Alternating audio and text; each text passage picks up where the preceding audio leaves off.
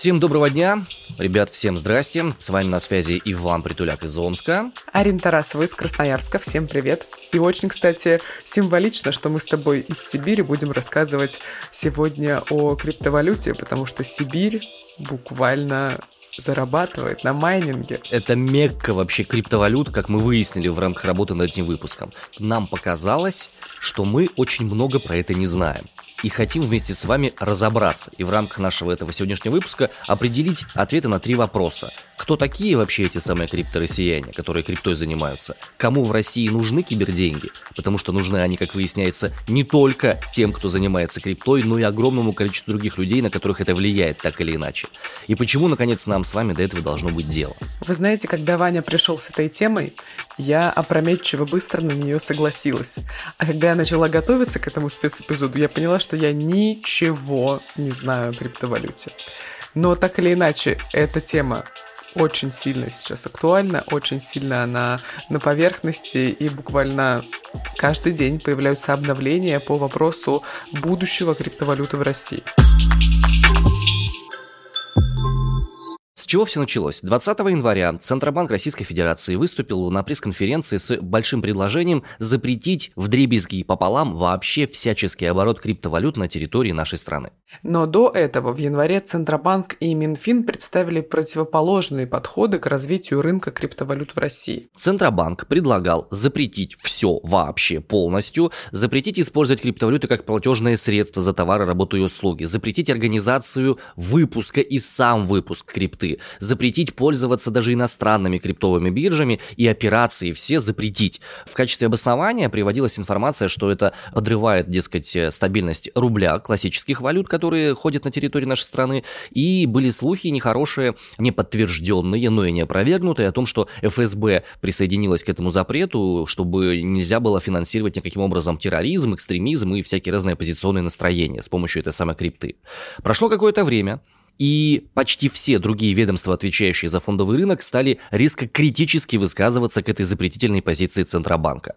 Директор департамента финансов Минфина Иван Чебесков сказал, что он против запрета на криптовалюты в России, и Минфин разработал концепцию регулирования этого рынка и направил ее в правительство. Даже Павел Дуров, Создатель Телеграма сказал о том, что «Ребята, что вы делаете? Зачем вы таким образом тормозите сами себя? Прекращайте, иначе от вас самые умные люди поуезжают».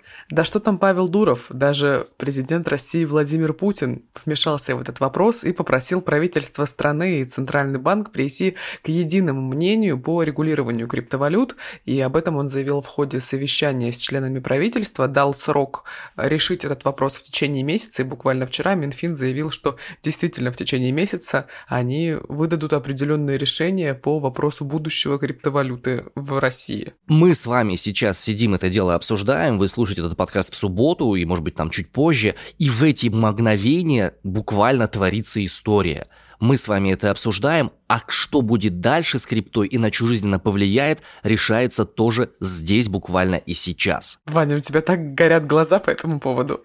Давайте разбираться, давайте разбираться постепенно. Давай начнем с самого простого для тех, кто совсем вот как бы как моя мама там или моя бабушка не в курсе, что это такое. Что такое криптовалюта, что такое блокчейн и вообще, ты домашку сделала? Расскажи, пожалуйста, а в чем там лай? Так, рассказываю про свою домашку. Смотри, что такое криптовалюта? Это, грубо говоря, электронные деньги, у которых нет материального эквивалента.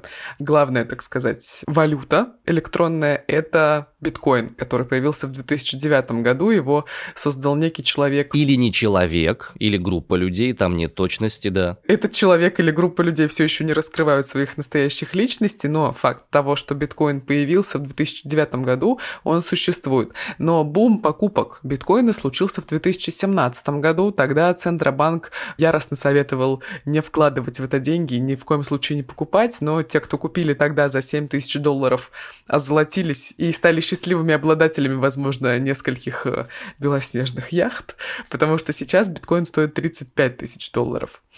А есть еще одно любопытное понятие — это блокчейн, который можно много где слышать, но не понимать, что это значит. Дело в том, что биткоин и другие криптовалюты можно отследить их ход, то есть где эти деньги были, за что ими расплачивались и так далее. И вот как раз блокчейн позволяет это делать. Это определенный такой маленький банк на вашем ноутбуке, маленькое отделение банка, которое, собственно, и фиксирует все те операции, которые вы совершаете с вашей криптовалютой. Блокчейн-технология – это такая своеобразная цифровая учетная книга, которая хранится на компьютерах всех пользователей конкретной криптовалюты одновременно.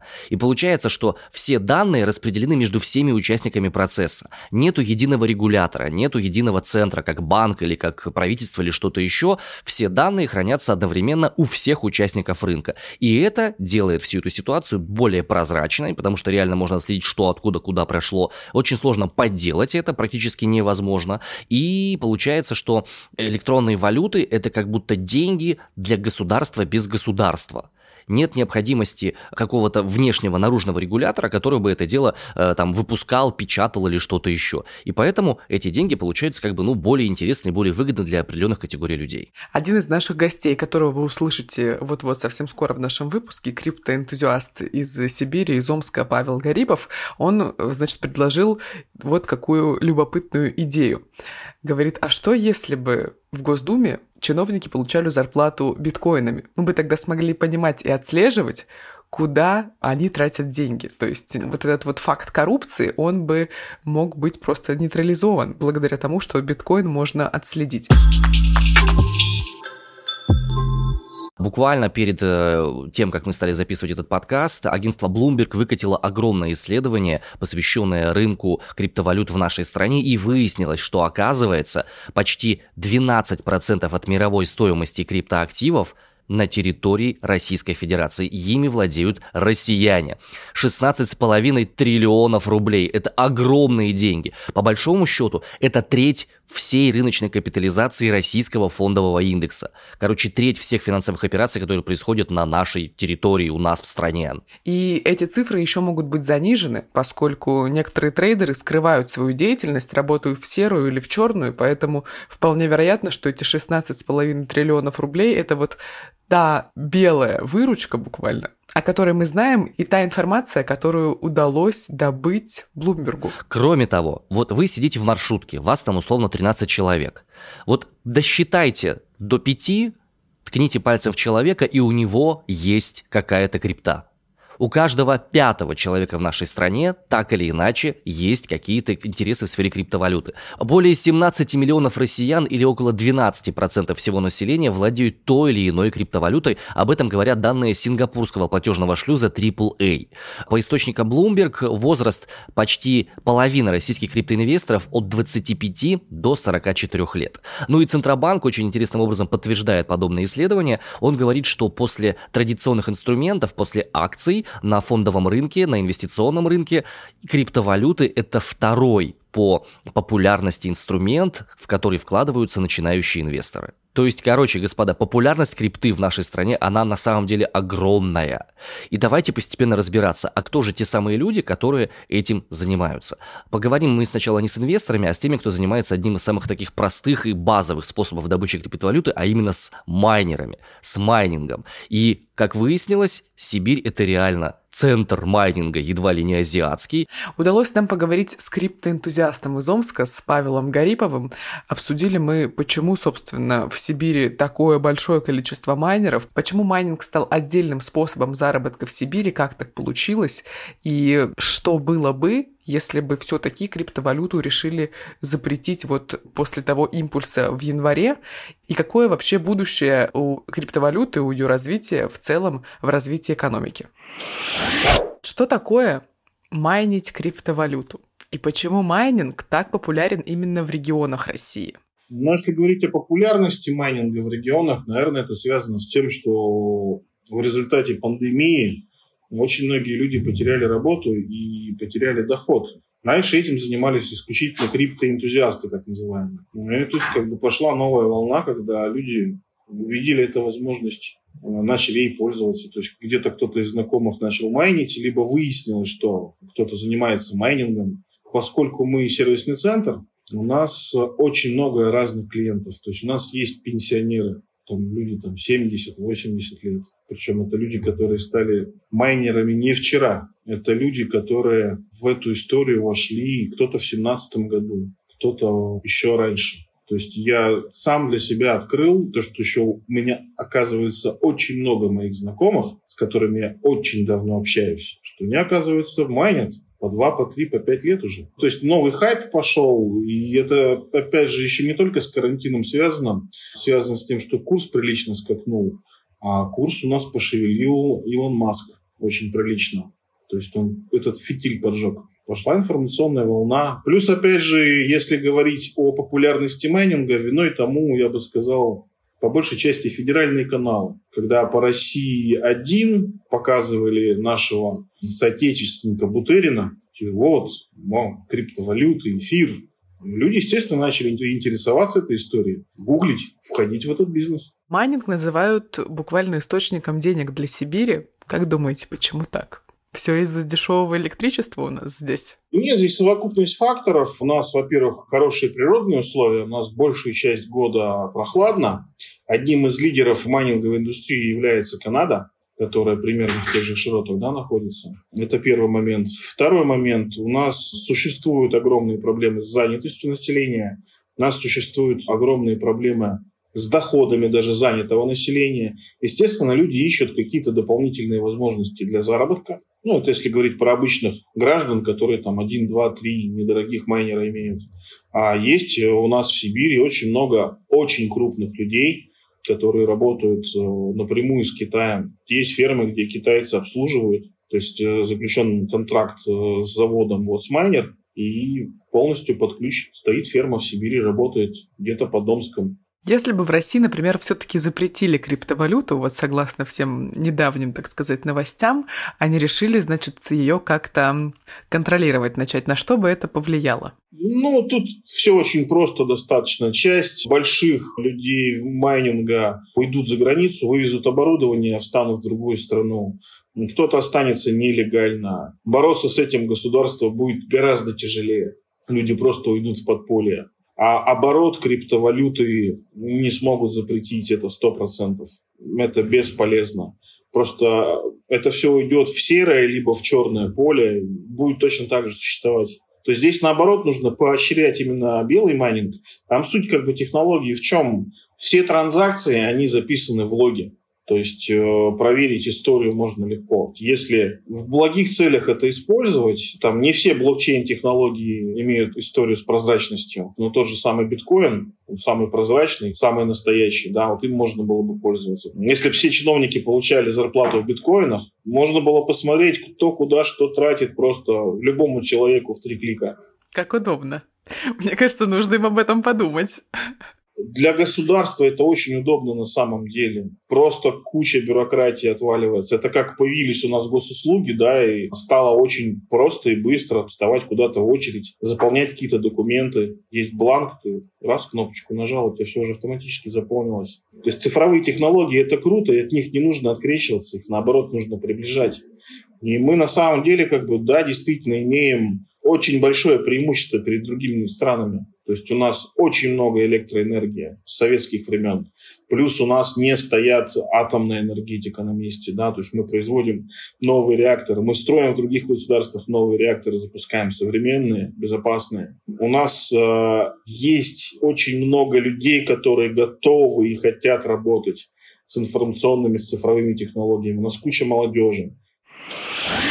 Ну, я, честно говоря, обалдел когда узнал, что, оказывается, и пенсионеры с большим удовольствием занимаются майнингом у нас, это прямо... О! Да, это меня тоже больше всего удивило. И на самом деле удивило еще тот факт, что в Иркутске все это минимально регулируется что там уже буквально какой-то хаос случается из-за такого большого количества потребления электроэнергии, которая нужна, собственно, для майнинга. Вань, давай как-то резюмируем. Вот как ты понимаешь, что такое майнинг, Что это за процесс такой? Смотри, что такое майнинг, я примерно понимаю. Это способ рассчитывания, высчитывания добычи определенной криптовалюты. В частности, конкретно здесь речь шла, шла о биткоинах. И это как раз способ перевода электроэнергии с помощью вычислительных возможностей компьютеров в те самые электронные деньги. Вот по-простому вот так. Буквально майнинг – это добыча. А майнеры — это вот те люди и их устройства для майнинга, они за нахождение блока получают вознаграждение в криптовалюте и таким образом ее добывают. Ну и получается, что огромное количество этих ферм, они расположены хаотически по Сибири, потому что прохладно, и, как Паша еще говорил, в Канаде большое количество таких вещей находится, потому что тоже это удобно и выгодно, и мы с ним немного еще потом за эфиром пообщались. Как выяснилось, есть целые структуры, которые соединяют отопление зимних домов и майнинг и люди одновременно обогревают дом, в котором они живут, и при этом зарабатывают себе какую-то крипту, какие-то деньги. А еще растят помидоры в теплицах, и не только помидоры. Но еще хочется развести два понятия. Вот есть, например, майнинг-фермы, которые ты уже упомянул. Это несколько устройств, они объединены между собой для добычи криптовалюты. А есть майнинг-пулы. Это объединение майнеров, которые коллективно добывают криптовалюту. То есть их устройства не объединены, но вот множество устройств все-таки объединяются для нахождения блока. Короче, Ваня, я запуталась. Есть такой старый термин «артель». Это, короче, артель. И есть какой-то юмор в том, что во глубине сибирских руд ребята майнят мощный лут. Прошу прощения за неявную терминологию. Господа, а мы рекомендуем вам ознакомиться с отличным подкастом «Хватит ржать, господа». Это проект трех журналистов, радиоведущих Льва Ганкина, Анны Титовой и Дарьи Гордеевой. Несколько лет назад они вели на радио «Серебряный дождь» утреннее шоу «Созвездие Льва», а после того, как покончили с утренними эфирами, решили собираться вместе и каждую неделю обсуждать новости и жизнь в собственном подкасте, который, как вы понимаете, не подпадает ни под какие форматы, редакционную политику и цензуру. Так что темами в этом подкасте становится что угодно, от Навального до пельменей. И постоянно ребята смеются над происходящим в мире и над собой. Соответствующие ссылки ищите в описании нашего подкаста. Анна Титова, Лев Ганкин, Дарья Гордеева. В подкасте про новости, события и людей. Без смеха, глума и оскорбления чьих-либо чувств. Ты! Да, да, да, ты! Толстый, черный человек! Но это не точно. Хватит ржать, господа. Слушайте этот подкаст в Apple, Яндекс Музыке, Ютубе и везде, где его еще пока не запретили. Мне правда с э, людьми попроще общаться легче. Каждая моя фраза кого-то унижает. Хватит ржать, господа. С майнингом это достаточно сложная история, это требует технологической подготовки, технической очень большой подготовки. А есть люди, которые используют криптовалюты в более традиционных способах, именно как инструмент инвестирования. И вот с одним из таких людей мы и тоже поговорили. Зовут его Тимур Султанов, он э, криптоэнтузиаст, он звукорежиссер, и с недавних пор для него, буквально вот последние два года, э, заработок на крипте является основным источником дохода.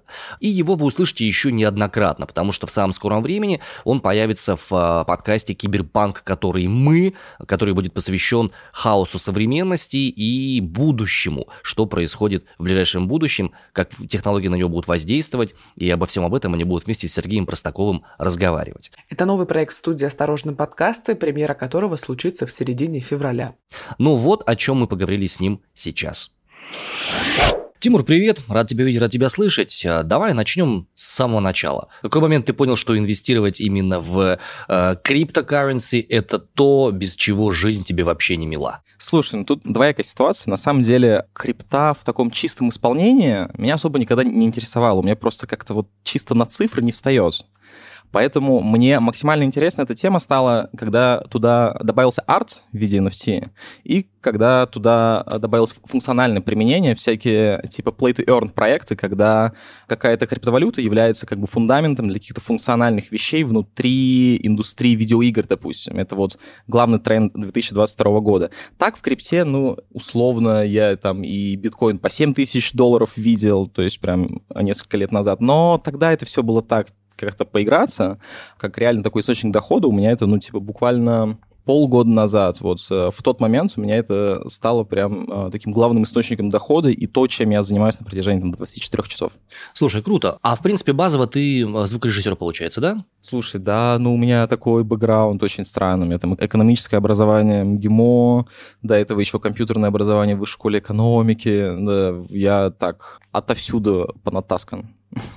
В какой объем денежный можешь ты оценить сейчас инвестиции свои именно в крипту? Если, конечно, это не гипер-экстра-мега коммерческая тайна. Это там за 10 тысяч долларов, но там меньше, чем 30, например. Хорошо. Как ты думаешь, через какой срок эта сумма может удвоиться? Может удвоиться завтра а может не удвоиться никогда.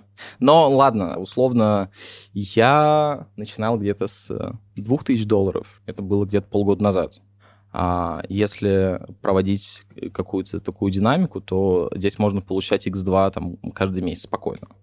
Скажи, сейчас вот та крипта, которая у тебя есть, которая является твоим инструментом инвестирования, каким образом ты определился именно с этими наименованиями и вообще насколько высок порог входа в инвестирование в крипту? Слушай, если честно, здесь порог входа одновременно и довольно высок, и супер низок. И из-за этого как бы это является и главным положительным аспектом крипты, и главным отрицательным аспектом крипты, потому что туда могут зайти и все, но для большинства это будет являться просто таким эффектом казино, потому что технический анализ очень сложно применим к криптовалюте, потому что если условно у тебя может Илон Маск э, затвитить что-то про монетку Доги, она там в 20 раз подлетит, это мало похоже вообще на хороший инструмент инструмент инвестирования. То есть, на твой взгляд, эта вещь как бы не очень сильно с точки зрения инвестирования. Ну а почему ты в ней все-таки? Слушай, нет, с точки зрения инвестирования это очень хорошая вещь, но это супер высокорисковая. То есть здесь нужно сразу же понимать, что либо ты инвестируешь надолго и вот буквально оставляешь, ну вот э, там лет на пять. То есть, очевидно, если мы возьмем за главную парадигму то, что вот э, условно там биткоин и эфир растет всегда, а если этого не происходит, то у нас случается крах всей индустрии, тогда мы можем как бы оставить лет на пять. Но для такого типа дейтрейдинга это довольно опасная штука потому что она супер волатильная. А, опиши в двух словах твой день как инвестора, что ты делаешь, что ты открываешь, что ты смотришь, а, продаешь, покупаешь ли что-нибудь, как часто ты проверяешь свои ресурсы эти инвестиционные, как ты это делаешь вообще? Слушай, на самом деле, как бы странно это не звучало, но вот, допустим, в сфере NFT все держится на огромном количестве телеграм-каналов. Вот просто гигантском количестве телеграм-чатиков, и какие-то новые вещи, они выходят в основном там. Поэтому мой основной инструмент для получения новостей, наверное, это Telegram. Также может быть частично Reddit, частично какие-то аналитические сайты вроде там CryptoSlam и так далее, где можно просто смотреть последние новости в этой среде. И здесь либо я уделяю больше внимания тем инвестиционным вещам, которые у меня уже есть, либо я просто смотрю в сторону, там, не знаю, новых NFT-дропов, новых проектов, которые выходят там в сфере Play to Earn и так далее. NFT-дроп — это выпуск определенных NFT-токенов, да? Да. NFT-дроп — это когда какая-либо коллекция выпускается. Ну, а в основном, смотри, NFT-дропы — это условно там... Сейчас в сфере NFT супер популярны генеративные коллекции. Это когда, условно, у тебя есть 10 тысяч а, картинок, а у каждого из которых есть набор своих атрибутов, которые рандомно как бы выстраиваются. И у тебя в итоге есть деление по редкости и так далее. у тебя, условно, из 10 тысяч вот таких вот картинок э, какие-то чуть более редкие, у каких-то, наоборот, суперчастые атрибуты и так далее. И NFT Drop — это, собственно, первичный выпуск этой коллекции. Человеку, который хотел бы начать знакомиться, человеку, ну, допустим, не тому, который сильно на хайпе, а который такой основательный, у которого есть желание делать меньше рисковых инвестиций, вот этого всего, с чего надо начинать знакомиться с криптой как инструментом? Что читать, кого смотреть, кого слушать? Слушай, на самом деле есть огромное количество хороших YouTube-каналов по типу Криптуса, по типу Encrypted. Есть отличные MIT-шные лекции о блокчейне. Там где-то есть 10 часов этих лекций, по-моему, их перевели как раз э, YouTube-канал Cryptus, и это прям очень хороший фундамент. Условно, вот я говорю, я пользуюсь там телеграм-чатиками. Но это такая информация, которая может быть написана людьми, которые не супер в этом сведущие, э, но просто это удобный источник динамично меняющихся новостей. Но если как бы хочется понимать, что вообще такое блокчейн, как это работает и так далее, нужно все-таки идти больше в сторону фундамента. И вот есть шикарные MIT-шные лекции о блокчейне как вот такой вот взгляд из будущего. Буквально из будущего. Ты думаешь, он живет в 3022-м? Я уверен в этом абсолютно, потому что я понимаю, что, допустим, я со своим, скажем, базовым экономическим каким-то, со своим мышлением, я бы, наверное, не взялся. Мне было бы сложно и непонятно, как это спекулировать на крипте, и уж тем более, что делать с NFT этими самыми токенами. Ну, спекулировать это, как правило, такое слово с негативной окраской. Нет, это один из способов операции на валютном рынке. В этом контексте беспокоиться не стоит. Вот еще один криптороссиянин, который смог найти свою нишу, который смог увеличить свое индивидуальное богатство богатства в значительных размерах.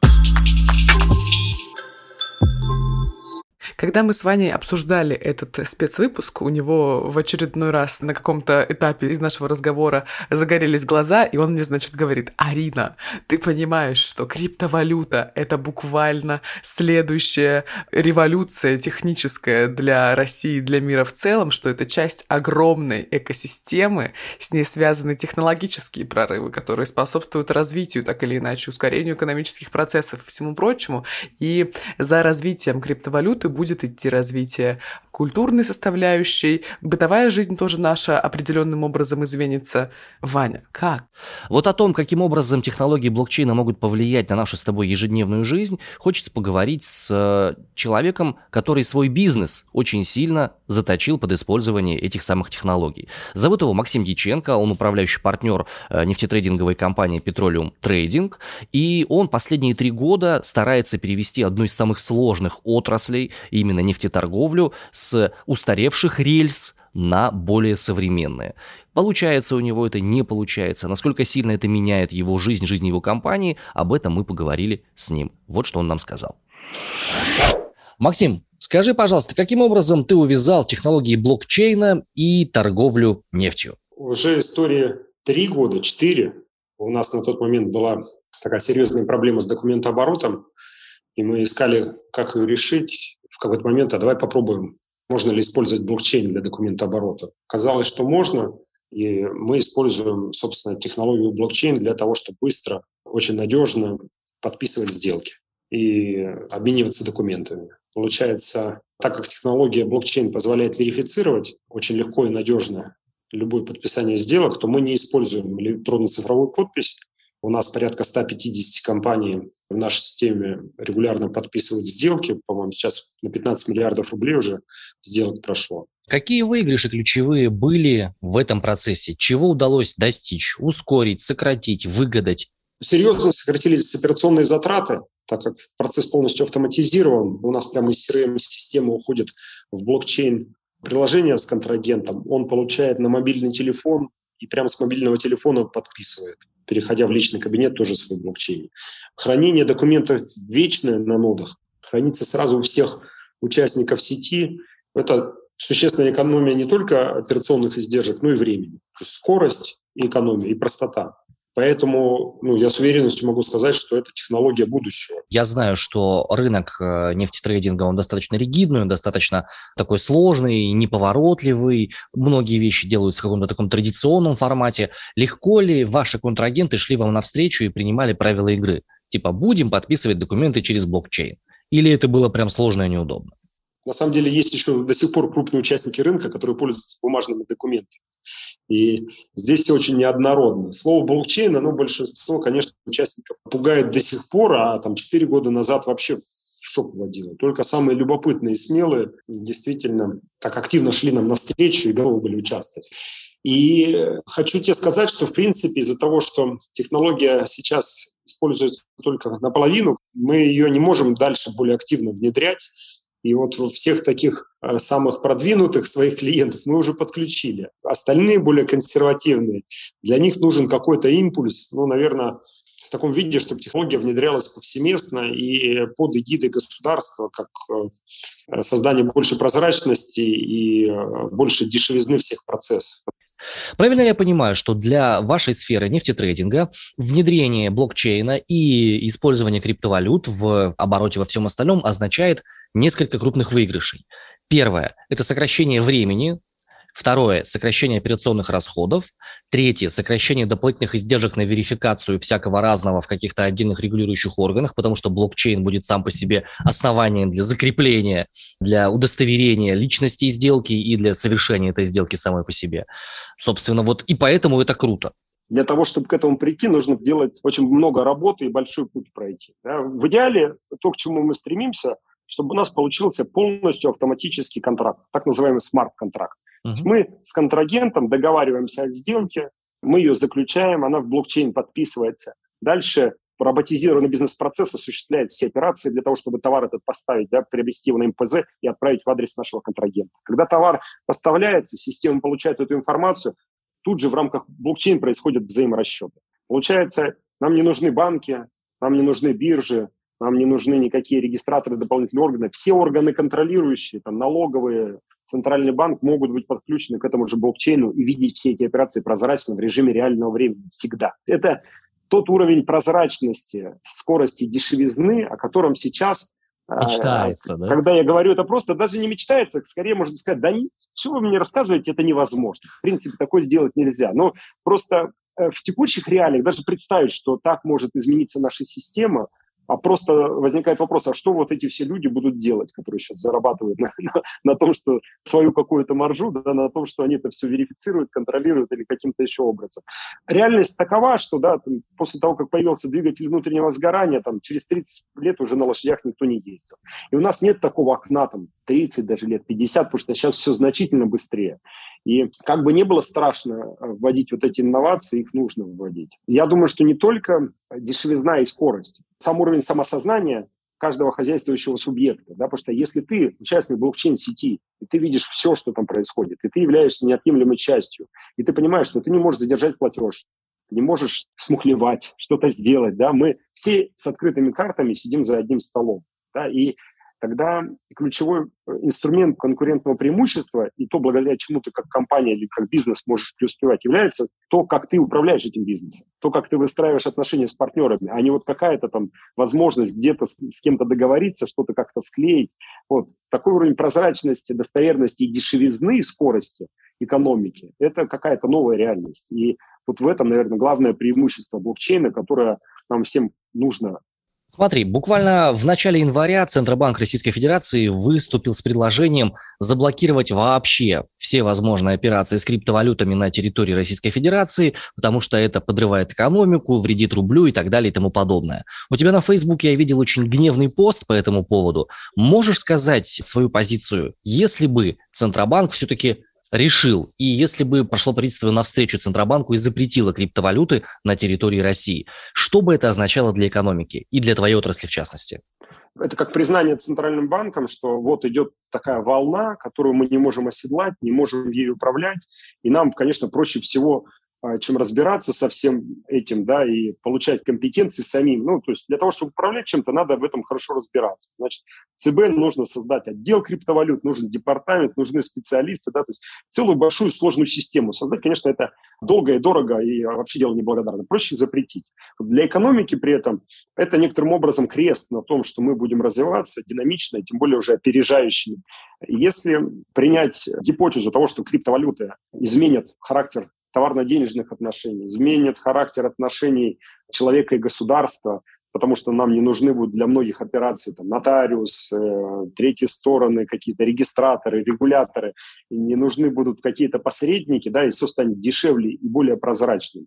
И возможность э, снизить коррупцию в том числе. Получается, запрет – это отказ от всего этого будущего. Необходим большой путь, и наша компания, там, то, что мы знали 4 года назад, и то, что сейчас знаем о блокчейне, это, конечно, несопоставимые вещи. И нельзя этот путь сделать очень быстро, не совершив каких-то гигантских положений. Чем больше мы будем отказываться от внедрения блокчейн криптовалют, тем дороже это нам будет. Чем больше мы будем от этого отказываться, тем э, больше времени потеряем, и тем сложнее нам будет догонять после такого большого разговора, после беседы со всеми предыдущими нашими участниками, я действительно хочу как-то вот такое мини-резюме перед финалом подвести. Технологии, на основании которых строится использование, добыча и оборот криптовалют, это очень важные, очень мощные и потенциально очень крутые технологии, которые позволят нам с вами очень сильно ускорить свою жизнь. Я вот такую метафору в голове имею. Люди ездили без дорог было тяжело, экономика была медленная и слабая. Появились дороги, появились купцы, стал быстрее происходить товарообмен, стали все вещи происходить быстрее, появились поезда, еще быстрее вещи из места в место стали перемещаться самолеты и так далее, и так далее. Появился интернет, деньги стало возможно перебрасывать с точки в точку с огромным количеством, это ускорило безумно все экономические процессы, а технологии блокчейна, на которых, собственно, и построены криптовалюты, они позволяют делать это не только быстро, но и очень безопасно. И для меня как раз это один из признаков той самой четвертой промышленной революции, которая позволит сделать так, чтобы мы нашу экономику сделали еще более быстрой, еще более продуктивной и еще более, скажем, устойчивой и независимой. Чтобы не только мы от сырья зависели, от каких-то отдельных людей, которые владеют там всеми богатствами нашей страны и чем-то еще. О будущем криптовалюты в России для экономической системы нашей страны, для нас с вами, в частности, для каждого, мы поговорили с шеф-редактором медиа при криптобирже currency.com Яной Хлебниковой, и вот что она рассказывает. Яна, привет! Хочется уже подытожить все вышесказанное, подвести определенную черту. Почему обычному россиянину нужно быть в курсе происходящего с криптовалютой? Если вы не хотите неожиданно проснуться в каком-то совершенно другом месте, нужно ну, плюс-минус быть в курсе того, что происходит в правовом поле.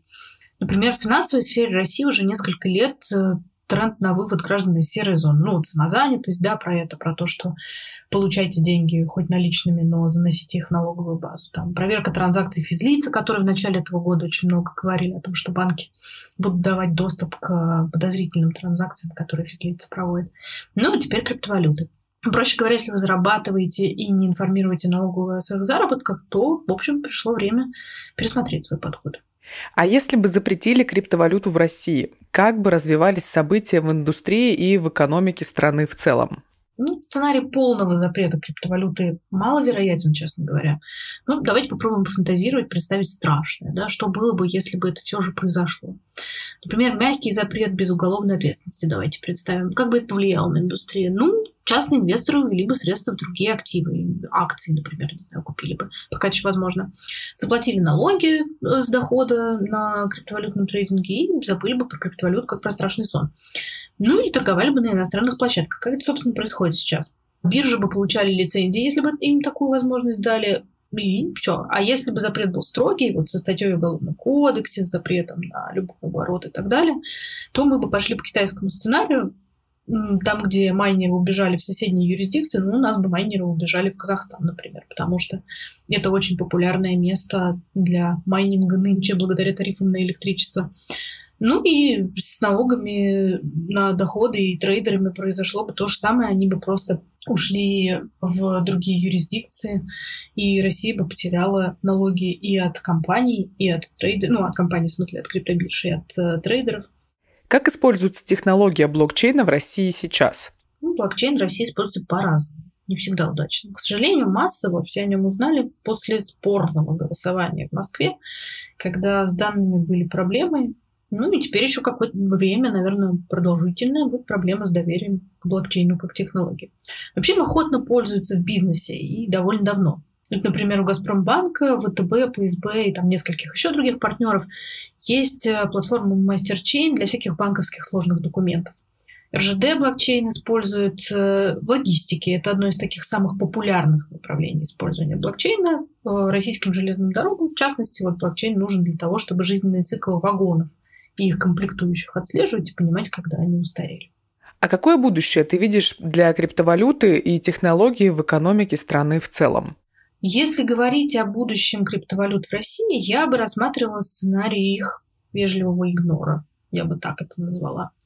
Мне трудно представить, как можно запретить огромную и такую трудно отслеживаемую индустрию. И, честно говоря, я думаю, что когда общественные дискуссии поутихнут, Криптовалюту запретят покупать частникам, криптобиржи постепенно вынудят закрыться или они там сами уйдут. Трейдеры постепенно вслед за ними отползут на иностранные биржи. Я не очень понимаю, как в случае торговли на иностранной бирже можно будет легализовать свой доход от криптотрейдинга в России, но тут надо подождать комментариев от э, налоговой. Они появятся, когда будет четкое понимание законодательной базы и когда вот закон про крипту уже выведут. утопического сценария, как был в той же Швейцарии с легализацией криптовалютного бизнеса в России, я сейчас, честно говоря, не вижу. Не знаю, что должно произойти, чтобы появилась какое-то криптовалютное скобковое. Не сейчас. И последний вопрос. Как крипта влияет на повседневную жизнь россиян? И влияет ли она вообще на наш, не знаю, быт, на течение наших жизней и так далее? Может быть, мы чего-то не замечаем? Ну, криптовалюта влияет на жизнь россиян в свете общего тренда на инвестирование, который пришел к нам с началом пандемии в 2020 году, когда все вдруг резко ушли в онлайн-приложения и начали деньги, сэкономленные за сидение дома, инвестировать. Раньше, да, там в компаниях за 30 все сидели, обсуждали ипотеку. Теперь у кого какие акции, как портфель вырос, и кто сколько держит в битке или там в эфире. Когда люди видят историю про то, что можно не тупо класть да, деньги под матрас или на депозит банковский, мне кажется, он сейчас примерно равен матрасу с нынешними ставками, а делать так, чтобы вот деньги работали и приносили какой-то доход, это мотивирует больше вообще узнавать о финансах, заморачиваться с этими всеми брокерскими счетами, читать какие-то статьи про финансы и инвестиции и что-то вообще думать в этом направлении. Обратная сторона влияния криптовалют, которая мне не нравится, это вот когда обыватель видит, что биткоин настолько-то вырос за год, и можно было столько-то заработать. И сразу воспринимает как криптовалюту, как какой-то легкий способ получения денег, ничего не делая. Это, конечно, провоцирует появление мошенников и всяких схем, которые просто обманывают людей, обещая им неправдоподобный заработок. Но, опять же, это лечится финансовой грамотностью, чтением обучающих материалов про те же криптовалюты и умением отличать мошенников. Висит интрига в воздухе, такое ощущение, как это все будет развиваться и к чему в итоге придет наше правительство. Будет свод правил, как правила дорожного движения. Будут какие-то немыслимые запреты, и люди начнут майнить в серую или в черную. Как это все будет, пока что большая загадка. Сейчас, на момент записи этого подкаста, на 2 февраля, пришла неутешительная новость о том, что крупнейшая в России и СНГ система денежных переводов «Золотая корона» запретила все операции с криптовалютами чем, собственно, подтвердила инициативу Центробанка запрета на операции с криптой, и, ну, потенциально это может сказаться на тех людях, которых мы сейчас слушали с вами вместе. Ну, ты видишь, в чем дело. Президент Путин сказал, что нужно это все-таки как-то все урегулировать, а не запрещать, поэтому я сомневаюсь, что совсем гайки-то завернут. Если подводить некий итог всему услышанному и всему расследованному, то действительно одним из самых нормальных выходов из ситуации видится регулирование этой сферы. Почему? Ну, во-первых, потому что это еще один источник доходов в бюджет, и с этим ты никуда не денешься. Если у нас есть территориальные преимущества, если у нас есть возможность в Сибири делать огромные майнинг-фермы, крупнейшие в Азии, то был бы грех на этом не зарабатывать. И уж кто-кто, а правительство и Минфин, я думаю, это должны понимать. Второй момент. Как выяснилось, майнеров гораздо больше, чем мы с тобой могли себе представить. И владельцев криптовалют гораздо больше. Каждый пятый человек в нашей стране, ну или там каждый шестой, так или иначе имеет отношение к крипте. И это такая скрытая реальность, в которой живем мы с вами. Было бы интересно к этому тоже присоединиться. Ты знаешь, из-за того, что я не совсем в контексте, для меня стало открытием кое-что в нашем разговоре с э, Пашей, который, значит, чинит майнинговое оборудование в Омске. Он мне сказал, что если однажды побывать на майнинговой ферме и услышать вот тот характерный звук, гул, который там стоит, и ты будешь слышать его постоянно, повсюду, в автобусе, где-то в общественных местах и так далее. И Паша говорит, что майнят везде, даже в местах, в которых ты не ожидаешь встретить как бы человека за этим делом. Любопытно, захотелось попасть на майнинговую ферму. Следующий момент, кому может быть полезнее эти самые киберденьги, ну, реально, это как инструмент инвестирования, это очень интересная вещь, потому что в общем и целом две самые популярные валюты, электронная, биткоин и эфир, они все равно растут. Общий тренд их, несмотря на флюктуации, вызванные там Илоном Маском и всеми остальными событиями, которые на них влияют, общий тренд к росту идет их стоимости. И в долгосрочную инвестиции это может быть действительно выгодным процессом. Не то чтобы я настаиваю и призываю, но у меня у самого мои личные финансы. Я планирую при накоплении определенного капитала инвестировать часть из них в крипту, потому что это мне видится интересно. Ну и что еще? Какой еще можно итог подвести? Отказ от технологий, ведет к стагнации. Когда весь мир эти вещи будет развивать, Турция, Канада, Америка. Америка, кстати, в первую очередь, потому что там на государственном уровне заслушивают доклады людей, которые работают так или иначе с криптовалютой, относятся к этому максимально серьезно. А вот когда Китай отказался от э, работы с криптовалютой, их место в, так сказать, мировом экономическом рейтинге сильно понизилось. Ну и вот, если мы откажемся от этой возможности, мы просто опять будем в хвосте. Мы просто опять опоздаем на момент раздачи слонов. Ну, это как бы грустно и плохо для страны, которая хочет поддерживать хоть какой-то сколько-нибудь высокий уровень экономических благ внутри себя. Как по мне, так мы ответили на вопрос, кто такие криптороссияне.